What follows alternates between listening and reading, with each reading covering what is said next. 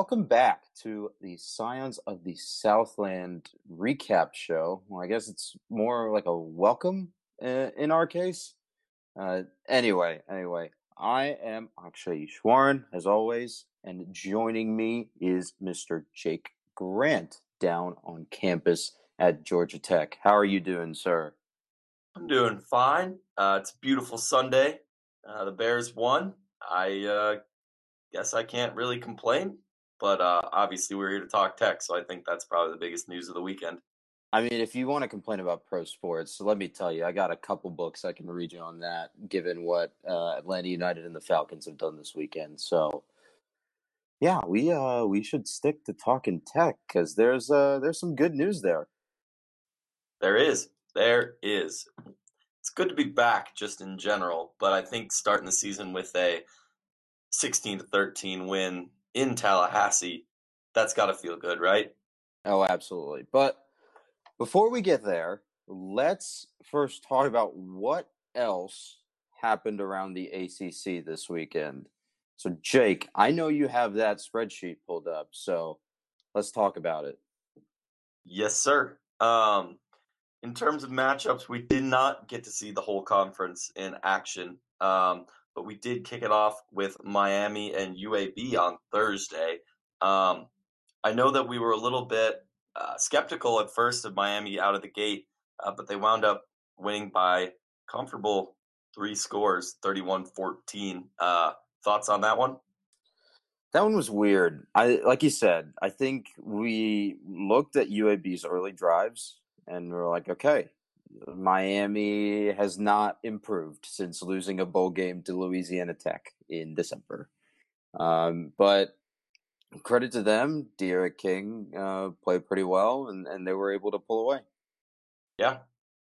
Um, I think they might be a little bit overrated in the latest poll, but other than that, I mean, a win's a win. They're a rebuilding team, as Manny Diaz will hit you over the head with about a million times. But I wasn't convinced too much one way or the other about how good they looked. Yeah, uh, it's a tough tough scene for UAB, especially coming off of a win in their week one matchup. Yeah. Who I'm I'm currently forgetting who they played, but I think it was it might have been Central Arkansas. Anyway, not not super important, but um, yeah, I mean for Miami, a win's a win, and especially when you're, you know, stuck in neutral for the past I don't know twenty years, anything helps. You know who uh, also got a wins a win type win this weekend was uh, North Carolina Syracuse. I would not say that that was pretty until maybe the very end when they blew the doors off, but for a while that was looking like uh, all the pundits were going to be uh, eating some old takes. Yeah, I, I think both of us caught most of that one. And Cuse did like Cuse's offense did not look remotely functional. Um, I feel comfortable saying that after watching Georgia Tech's offense last season. Um, but it, North Carolina just kept letting them in the game. I think there were a couple just random turnovers from from Sam Howell, stuff that you didn't necessarily see last season, um, and it, it, was just they they let it go too late. And sure, UNC sort of picked up the pace in the fourth quarter and, you know, like you said, blew the doors off. But uh, I'm sure that Mack Brown does not want to have to blow the doors off of a bad team late again this season.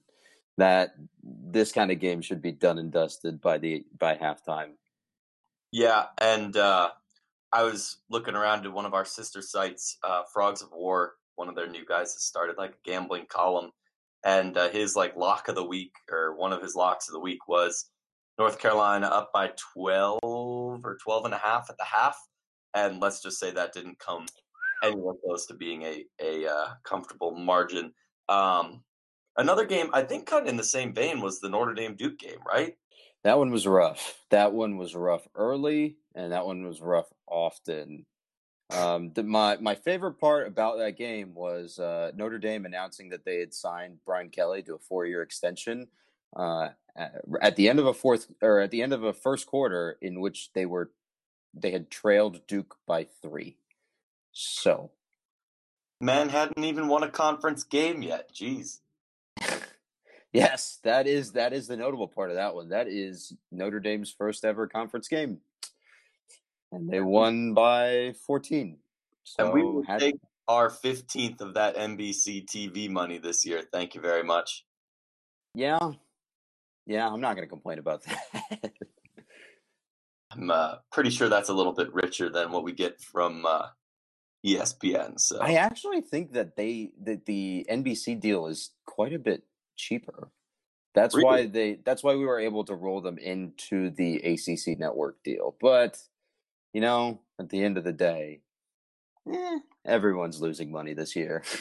that ain't that the truth. Uh, I noted in the press conference that Collins noted that uh, everybody in the Georgia Tech program had their own room in Tallahassee. But as somebody who's bought a lot of hotel rooms in Tallahassee, uh, serving as a sport club treasurer and president, mm-hmm. I will mm-hmm. pretty cheap as all things go. It's no Nashville, but um, but that's still a, a pretty hefty price when we're, you know, running a lot of other related. When you're traveling with 85 players, that's uh, that that gets pricey.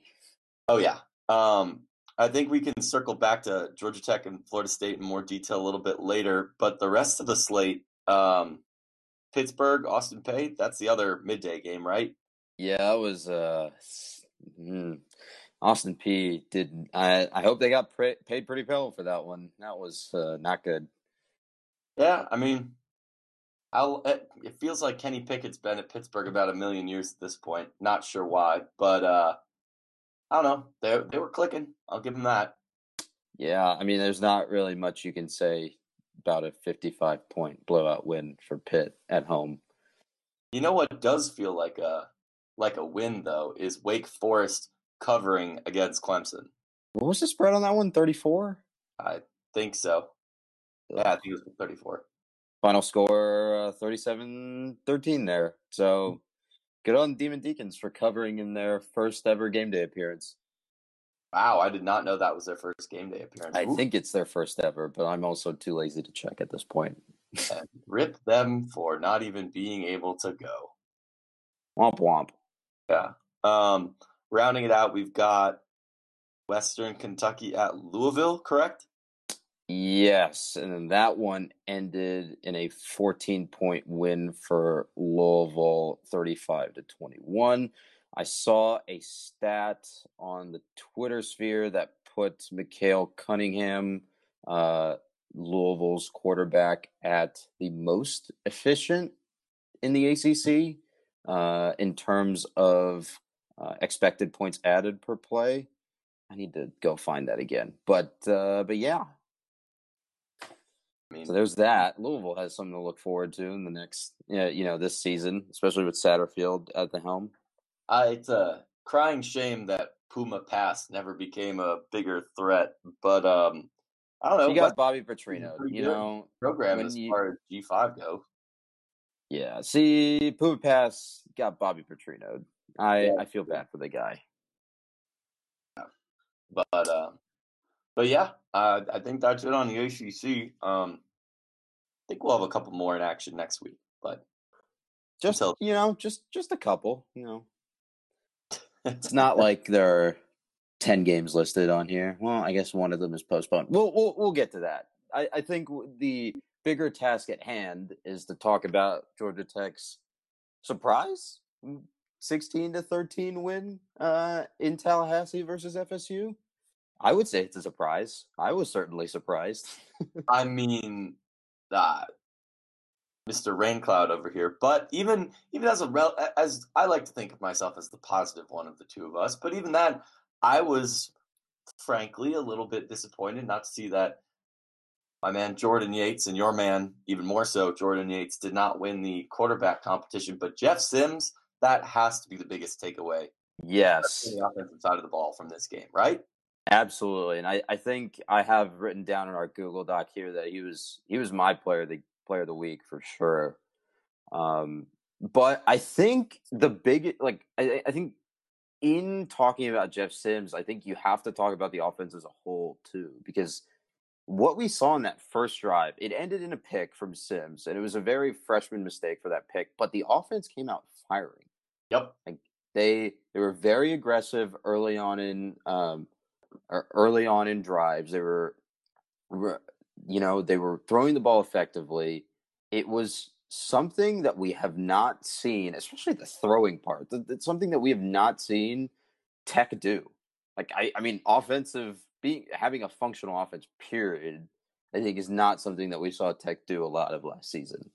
Yeah, and I think a big like uh, reinforcing of that point is looking at how many times we were behind schedule, you know, second and long, third and longer kind of stuff, and still managed to pull out, get a chunk play, get a first down in situations that we can talk last year all we want. That was kind of an aberration of horrifically awful offense.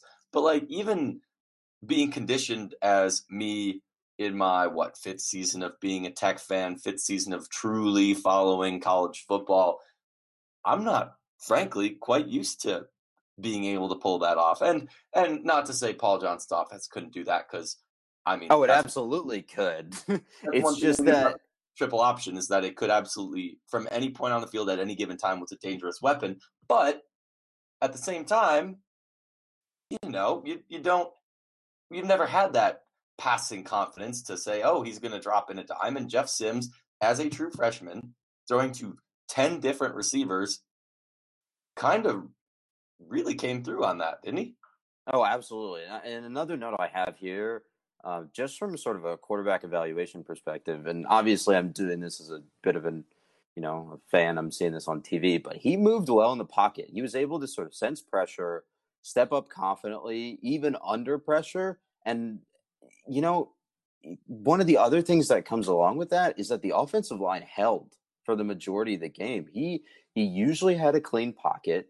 He he was he had time to throw and make decisions. He didn't really panic. And I think both of those things working in tandem, both Sims's decision making and and field vision, and then also good offensive line play, those both combined to put together a very, very good performance. Yeah, uh, talking offensive line, I think between him and Jude Kelley, only one of them really got the benefit of that. yep. Yes, especially compared to last year. I think that's good coaching. I think that speaks well on Brent Key. Um, his uh, freshman uh, Williams looked very capable. Um, and then, yeah, I mean, when you have 10 different targets that you can trust yourself to throw the ball to, right? You don't need to bomb Ahmarean Brown down the field on every play and hope that you get a pass through to him, right? You can you can work it, you can throw a screen, you can throw something short, even do a running back and and get different different results than we saw out of this offense last year, which leaves me I mean, they do the poll, right? The how confident are you feeling in your team that SB Nation sends out? I think mm-hmm. we'll see that tick up this week. Mm-hmm. Yeah, and just to rattle off a couple more numbers here that sort of agree with what you're saying. Um, uh, we had a 53% success rate, which was well over the national average of 42, and, and especially notable, it's 61% on passing plays, where the national average is about 45%. Um, and then one more notable thing: uh, 53% early downs pass rate, um, which goes back to what I was saying. They were very aggressive early in series and early in drives with trying to get the ball downfield. Yep. Um, and, and it worked out. I, I, mean, the other numbers that I have here, you have 5.5 yards per play. Um, uh, when we're talking about throwing the ball, uh, Sims was able to get almost like he Sims was able to get nine yards in the just in the air on each throw um, on average, and then he was he was getting about eight yards per attempt total. Mm-hmm. Obviously, that seems a little counterintuitive. Um, I think the uh, the yards per attempt number is sack adjusted, um, and there were there were a couple of flubs here and there from the offensive line, uh, despite an overall solid performance. But this is what we saw. We saw an offense that was highly functional, was focused on short and medium throws Um, sprinkled in with a little bit of the running the ball and a little bit of the option play, but it was a very fluid, very high tempo, very well worked game on that side of the ball. Yeah, and, and again, all this with the important distinction too that Florida State's defense is pretty, pretty well uh, acclaimed. I'll say they're. I mean, they're not bad, right? like we're, we're not talking about we're we're not yeah. talking about Syracuse's defense. We're not talking about um I don't know, like there are worse defenses in the ACC to start yeah. your career against, and it's it, it, obviously we're not talking about Clemson's defense for for uh, that Jeff Sims was facing, but we're not beating around the bush here. Like he was still challenged, and I think that part of that challenge is you're seeing that he was picked off twice by Asante Samuel Jr. Um, on pretty freshman mistakes. Yeah, exactly. Which again, we're I feel like we're going to be having to at least say that one or two, maybe three times per game this season is so and so had a great performance, but they're young. This is a young team. This is an inexperienced team for the most part, but we returned a lot of yardage. So, you know, it's really a, I'm not going to say the whole season a giant question mark, right? But it's not prove it year yet. It is build the base. If if this Jeff Sims is what we got for four years, he's pretty good. But if he grows, that's a great thing too. You know, that is a very yeah. That's that. That's a takeaway we can have all over the line. I saw the 2014 uh, UGA game reference of Harrison Butker missing kicks throughout the game, but making the one that counted from a million miles out. Right? Mm-hmm. Jude made the kick. He's a true freshman too, right? So I'm not too too concerned. Let the kid grow. Let the kid compete. I think this is one of the better results we could have asked for. A game that was not only a win, but a win that was even more solid of a performance than the score showed. Right? It wasn't fluky. Mm-hmm. Uh, and I guess that sort of leads into our discussion about Georgia Tech's defense too. It, it wasn't a fluky performance. Um, especially with a lot of key players out. I mean, before the game, we had news about uh, Antonneous Clayton having having a an injury. Um, I think uh, Tre Swilling was held out, and uh, TK Chimedza is also held out. Um, and this defense had a real next man up mentality. They were able to still. You had people that were low on the on the depth chart or the above the line chart that were effective contributors. I, I think that sort of speak like half a part of that is you got to sort of give the caveat of Florida State's front, um, its offensive line is questionable, but at the same time, it doesn't. They're still doing well. It, like you said, it's not a fluke.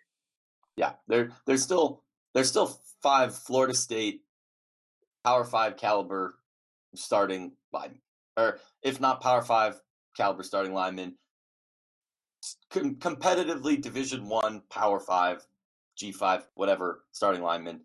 I think that's important to note. Um, another thing worth noting is if we're talking caveats in terms of injuries, Gibbs, we missed his debut. Mm-hmm. Imagine what the offense does when it has arguably its best ground threat back. Right? These mm-hmm. are mm-hmm. these are building blocks that we can take away. Um, the one thing I wanted to like circle back is parallels, right? I'm Mr. History, Mr. It, uh, uh, write something into something that may not may or may not be there, right? Same mm-hmm. lightning delay as Lightning Game One. Also came in the second season of a new coach. I like this, right? We're maybe maybe you listener are not the biggest Paul Johnson fan, but you can't argue that two Orange Bowl appearances, an ACC championship, no matter what the NC2A says, right? Like the, he had a successful tenure on the flats, right? And if we see that as a ceiling, maybe that's not the most satisfying, especially remembering, you know, like a, a 2015 outside of the miracle on Techwood, just a seven and seven year, you know, like maybe that's not your ideal ceiling. But if Geoff is saying that he could maybe match that, again, this is his first game of his second season. So this is me allowing my brain to dream, not saying that this is going to happen or necessarily will happen, but the pathway is there, right? Mhm. Defense, you mentioned your player of the game, right? Jeff Sims. Curtis Mm-hmm. Ryan has to be up there, if not my top one. Mhm. Um, frankly, I had never heard of the guy. Oh. I hadn't either. But but like we were saying, next man up, and he had uh, per the box score, I believe he had two sacks, and two forced fumbles. Mm-hmm. So Yep. huge contributor, huge huge contributor on the defensive line. Yeah, and and that's that's what they're going for, right? It's I get graded on by the cliches and by the catchphrases and stuff, but he says five star development, right? And if if you can't if you can tell me a better thing than taking walk-ons and scout team members and the odds and ends and turn them into a homogenous mass with some of your bigger stars, right? Or your bigger names. That's that's a rising tide lifting all ships right there. There- You're not Mhm. plugging holes. You're you're you know you're swapping out CDs or what, whatever metaphor that you could probably think of better than me, but I'm on the spot. You get what I'm saying. Yeah, and just to just to sort of round out our discussion on the defense with some numbers, um, FSU was held to it, the national average in terms of success rate. So that's again forty two percent, and it was around thirty eight or thirty one percent in passing success rate. Um, so James Blackman had a lot, a lot of trouble um, throwing the ball um, compared to his counterpart for Georgia Tech. Uh, he was at 4.2 yards per attempt. That is again sack adjusted. Uh, he had a pick, and I also believe that completion percentage of 23 of 43 is just around 53%. So tough day at the office for him. Um, additionally, uh, we talked about the Florida State offensive line having a lot of trouble versus Georgia Tech's uh, front seven. Um, you know, the numbers show that too. Georgia Tech had a 19% havoc rate. So that's a disruptive play on just about every fifth play in uh, a Florida State drive. And that's super meaningful and that is super important to forcing opponents into making mistakes. Yeah, I think the best part about that stat is that's one of the things that Geoff uh, pre uh, preaches the hardest, right? He's all about the havoc and and mayhem. Actually, that's probably what he would approve me saying. Geoff, Minister of Mayhem. yeah, just this this one's for you. Um, but i- if he can, it kind of shows you he's walking the walk, right? And that's a good sign. Yeah, and then the last note that we have here is that um, FSU. So, so someone in our Slack room, our writers room, noticed this. Uh, FSU scored a touchdown seven minutes into the game, and then never reached the end zone again.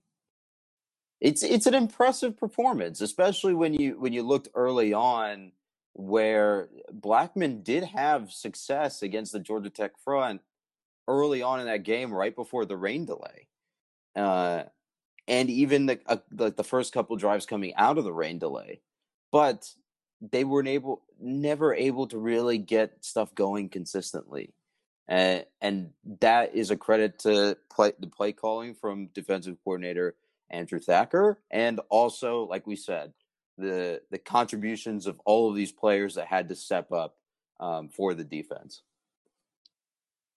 Yeah. All right. I think we So it. last note, last note that I have on the game, um, or last couple notes here before we move on. Um, special teams, I think we all had our frustrations with, especially with uh, three blocked kicks on the day. But like you said, true freshman Jude Kelley uh, was able to redeem himself with the game-winning field goal. Um, so you know, they block three kicks, but don't block the fourth. I'll, you know, I'll take it. Yeah. I mean, it's. I think it's most powerful that the last one went in. Um, I, I think from a mental standpoint, it, it, it makes for better story, right? It makes for a hey, I failed, I failed, I redeemed myself is much better than I did it and then uh oh, uh oh, like what's going to happen next. Granted, some of that's fluky, some of that's luck. Um, Geoff uh, admitted in the press conference after the game that Tech hadn't been doing live reps on kicks um, at the end of practice, uh, as opposed to what they normally do. I think that showed a little bit, um, and by a little bit, probably mean a lot of bit. Mm-hmm. I don't know. I'll, I'll, take it. He he knocked the knocked the big one home, so good. We'll, we'll take it. I think the last note on that is I think when Wesley Wells in 18 hit that game winning field goal versus Virginia, we were in the same boat, right? He was, I mean, he hit, he ended up hitting every field goal the rest of the way. But at that point, even versus Virginia, he was still a relatively unproven commodity. Yep. Um, and so we can hope for the best in terms of the kicking game right now because last season we didn't have a ton of success on that side of the ball. So I think hopefully yeah, I, I think one of my favorite talking points going into this week's game was I've never heard of the guy, and that's awesome. Um, because you know we've spent a long time being in a weird spot since Harrison got drafted and left for the NFL, and listen, and won a Super Bowl. Well, that Butker, love him.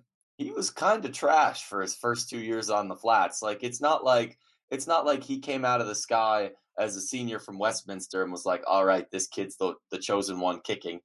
He earned his stripes. He worked hard. He had a shaky first two years and then improved enough to get drafted, right? And now he's, by some accounts, the best kicker on the planet, right? You don't mm-hmm. have to be the golden leg boy day one. In fact, um, what's his face? We lost him to Alabama. Um, Joseph Bulovas. Uh, Bulovas, yeah.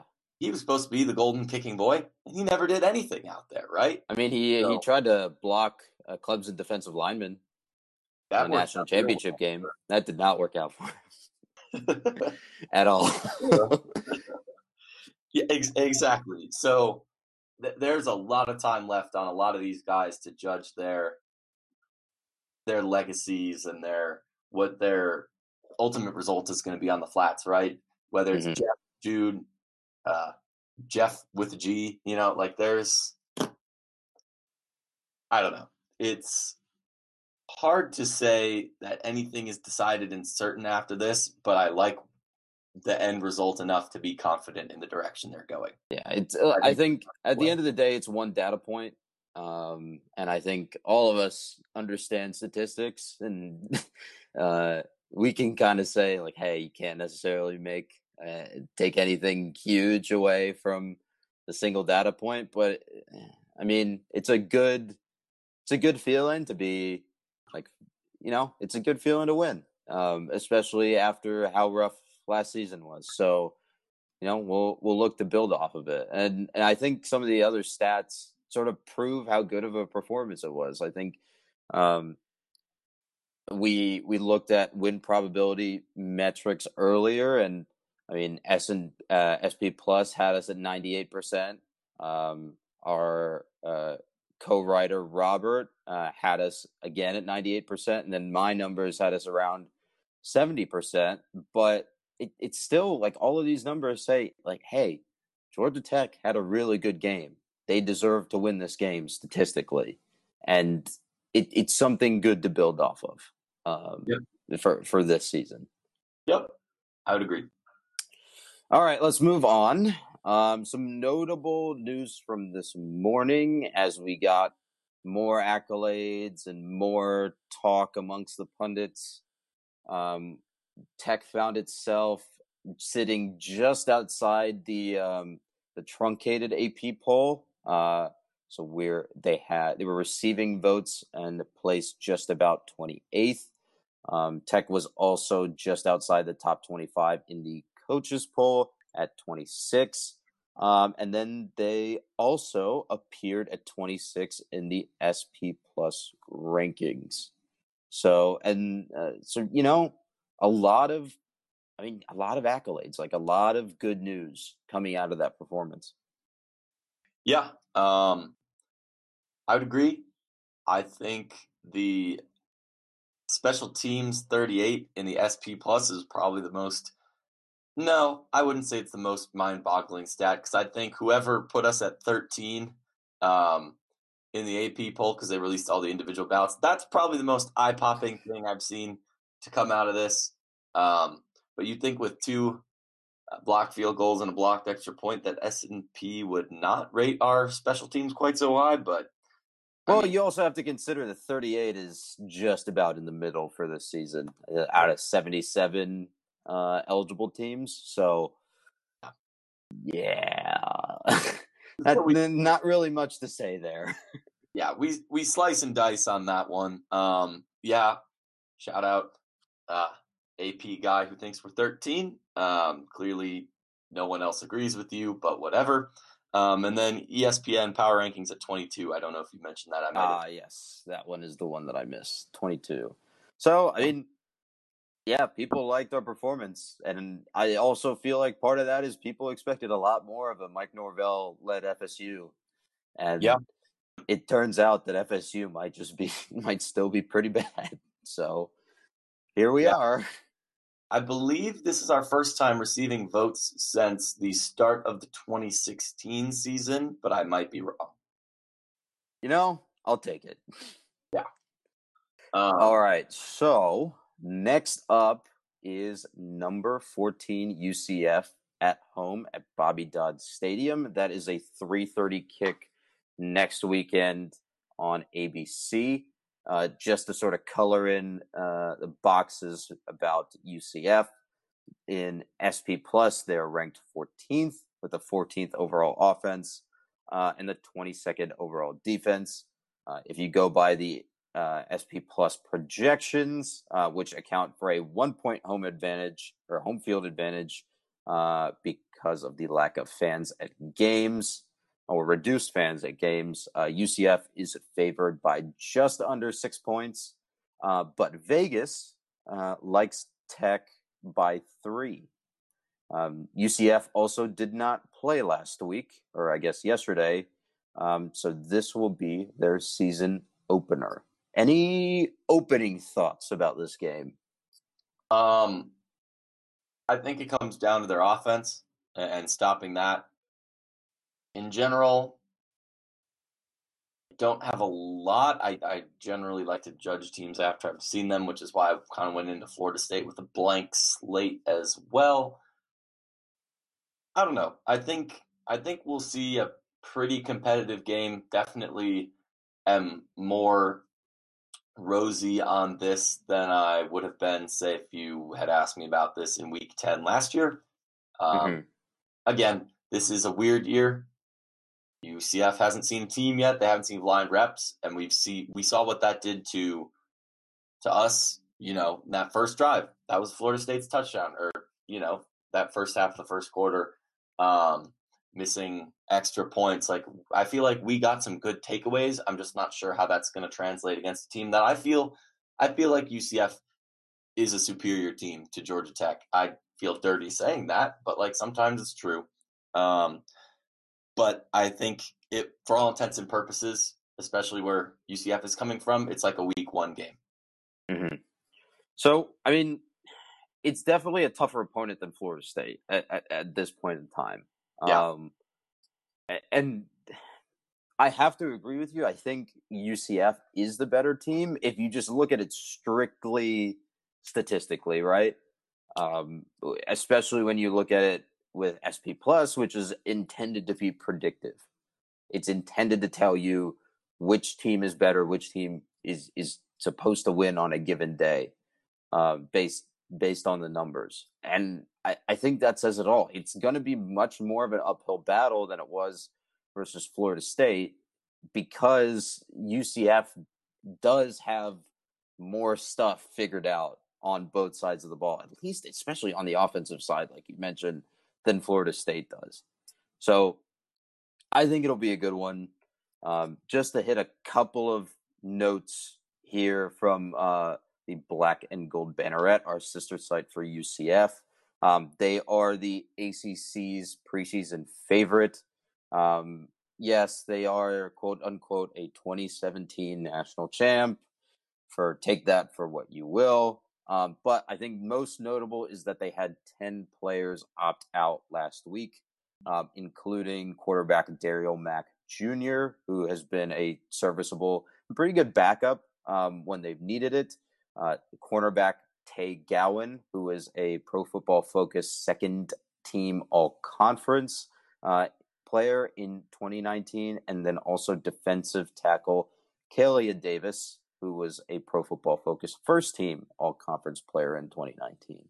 So I think especially with the opt outs, uh, Mack aside, it's it's gonna it's hard to judge what UCF's defense is gonna look like. But yeah. again, they're starting out at, at 22nd in the nation per per the advanced stats. So it'll be a really good challenge and a really good test for Jeff Sims and this young Georgia Tech offense to really see what they can do um, versus another good defense. Yeah, I agree. Um, I think my one point on them is I, I really wish we would have seen them in 2017. Memes aside, like, you know, what if they would have faced a triple option, whatever. But just in terms of like getting a sense for what the team is or the identity is, I feel like I had a better sense for what to expect from USF. Uh, despite it being the second game of the Geoff Collins era, right? That was his first home game. Mm-hmm. Uh, I did going into the Paul Johnson uh, away game in Tampa. Um, but that said, this is a good team. Uh, hopefully, it's a good game. If if we play them close, I think we've seen from our team that we have a very, uh, I mean, it, it they're they care, right? You can see them on the sidelines having a good time. You can see them getting excited. If it's close game at home with our you know ethos, I, I think that we have a pretty good shot. But that just requires our defense keeping us in the game. Mm-hmm. All right, I think that just about does it for talking about next week. Uh, but we do have a pretty stocked slate of games around the rest of the conference. Uh, so next week starts off with Boston College at Duke at noon. Uh, Got any thoughts on that one early? Uh, we didn't. If I'm, if I recall correctly, we haven't seen Boston College yet. Um, they'll be in a pretty new system too.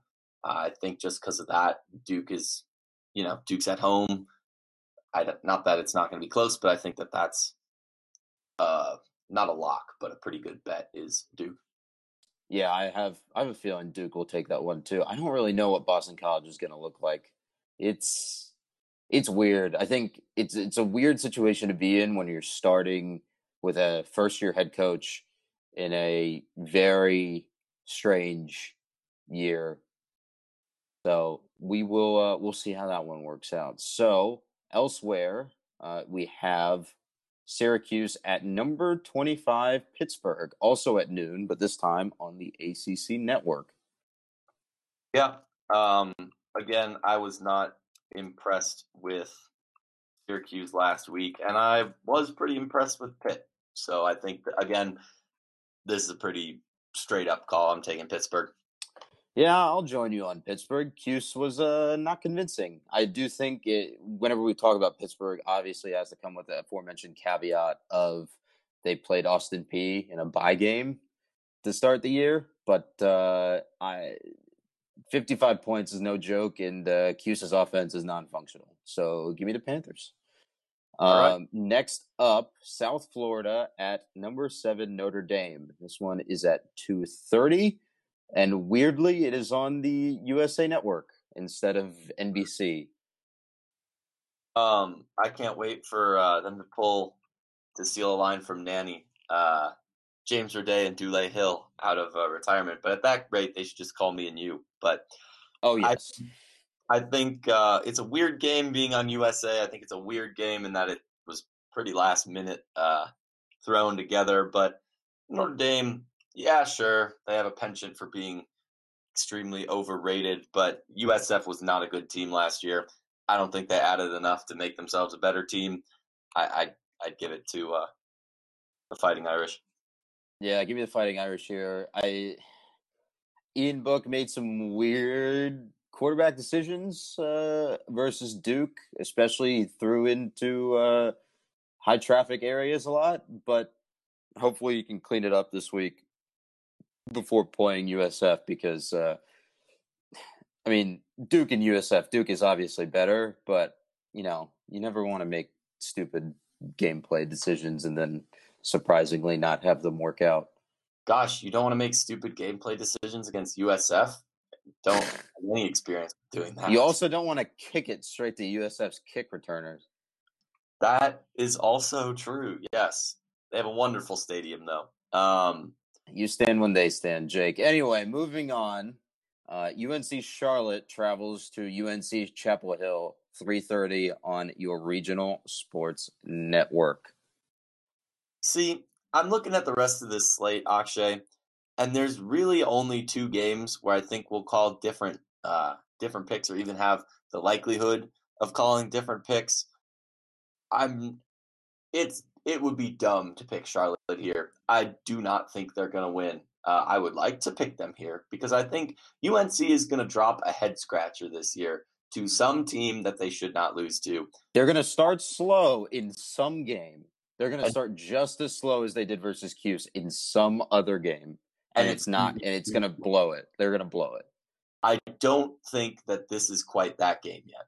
Um, uh, so I'll, I'll take the Tar Heels, but but they're they're on my radar for upset alert. We'll we'll have to come back and see. Uh, well, I think I think this one is one to watch because we saw last year. I, I want to say we watched App State hold tight with North Carolina last year. I want to say App State actually won that game, um, but Charlotte played it pretty tight with App State yesterday. Yeah. yeah. So if you want to use some transitive property here, it, it's feasible that Charlotte keeps this close and and you know falters late. Obviously, still going UNC here. If UNC doesn't win this game, that's very very bad uh, for the conference. but um, this should this should be a UNC victory. Yeah, let's not uh, Big Twelve ourselves in week two. We would like them to be the laughing stock as long as possible. Thanks. Yeah, I'm fine with that. We'll, we'll, we'll keep rolling here. So, uh, Georgia Tech nemesis, the Citadel, takes on number one Clemson at 4 p.m. on the ACC network. Clemson by a billion. It's not going to be close. Yeah, Clemson should be r- running uh, 10 minute quarters in the second half here, probably. Uh, to quote uh, John Boyce, uh, sometimes a weak expression of pity is the uh, cruelest form of cruelty. I don't know. You get. I'm paraphrasing, but you get the point. It if it's not a beatdown, I would be absolutely shocked. It's not a beatdown. We have a serious problem in college football. it stranger things have happened this year. Um. Anyways. All right, number 17 Miami travels to number 18 Louisville. Uh, this one is getting college game day. It's also got the primetime 7:30 slot on ABC. I think both of these teams are just a tad overrated, but uh, I think Miami is more overrated, and Louisville is at home, and I don't know. I, I trust Satterfield to big brain away to win more than I trust Manny Diaz not to screw up. So give me Louisville. I don't know. I'm kind of torn on this one. I wish I had looked up the, the lines and could get a better sense of which of these teams is actually better um, because Vegas always knows. The yeah. the thing that I'm stuck on with this game is UAB isn't like is a confirmed good team. Like they were a good team last year. They've been a good team for a while. You can't necessarily say the same thing about Western Kentucky, who Louisville played last week. Yeah. So do you go with the stronger opponent or do you go with the coach that you trust not to screw up? I'm not so, going to influence your pick here, uh, but I think you're underselling Western Kentucky more than you're underselling a team that didn't exist like three years ago. this is a fair point, but at the same time, UAB actually good. Yes, both of these teams are overrated, but I will also take Louisville I I just Miami is going to lose this game in a, in a very hilarious way, and I can already see it coming. You know what? That's fair. I'll I'll I'll accept that answer. We good? All right. The last last one on the slate is Wake at NC State. This is an 8 p.m. kick on the ACC network. I'll start us off here. This is a this is a rough one to pick, but give me Wake Forest. I just do not think NC State is going to be any good this year. Um, wait, I want to make sure I wrote down your last one right. You did say Miami. I'm kind of dumb, but no, I said Louisville. Oh, you did say Louisville. So for that per for that point, I'll take the opposite uh, team and pick NC State, just so that way at the end of the week we don't have a high in our picks. Um, See, I don't now. Now looking at all these picks, I don't know why we why we even did this exercise, given that all of all of these games are chalk. They're they're chalk. We're not picking against the line, but I mean, it is what it is. I I don't know. I don't think Miami Louisville is a chalk game. I don't think Wake NC State is a chalk game. Um, you know, it, they're toss ups. It's it's Miami, a rough slate. Both talented teams. Wake and NC State are both not very talented teams. It, that's just kind of how the cookie crumbles. It is.